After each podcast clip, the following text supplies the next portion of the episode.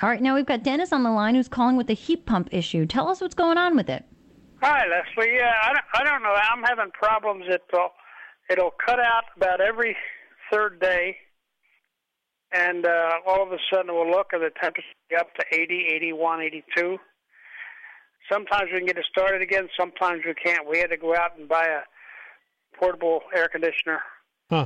just to keep Uh, us going one night. Do you have your heat pump on any kind of a green switch where it's uh, wired into the power company grid and you give them the right to, uh, Reduce your power usage. yeah, basically balance the load?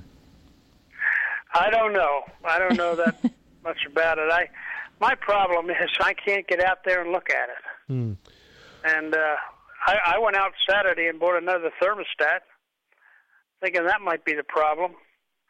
And uh, here they said it would just plug right back in where the old one was. Right. And now they say you got to rewire or there's eight little wires. So Yeah. it'd be It's hard not for that me easy. to stand there and do that. So Well, look, this is not a job for a do-it-yourselfer. It's a job for an HVAC professional. But the one thing I would check, because when you say that the heat pump goes off at various times, many power companies across the country have what's called a green switch, and basically, generally, there's a program where they offer some sort of inducement uh, to allow them to wire in this basically s- switch into the HVAC system so that in certain types of times of the day they can turn off the power when they need to balance the load across the entire grid. To reduce the chance of outages. Right.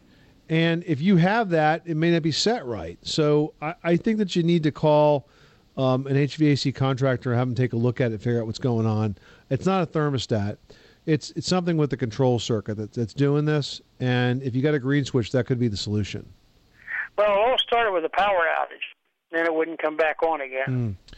Yeah, I wonder if so, I, I I think it's something with the control circuit. I just want to make sure you don't have the green switch, and uh, that'll help you get to the bottom of it.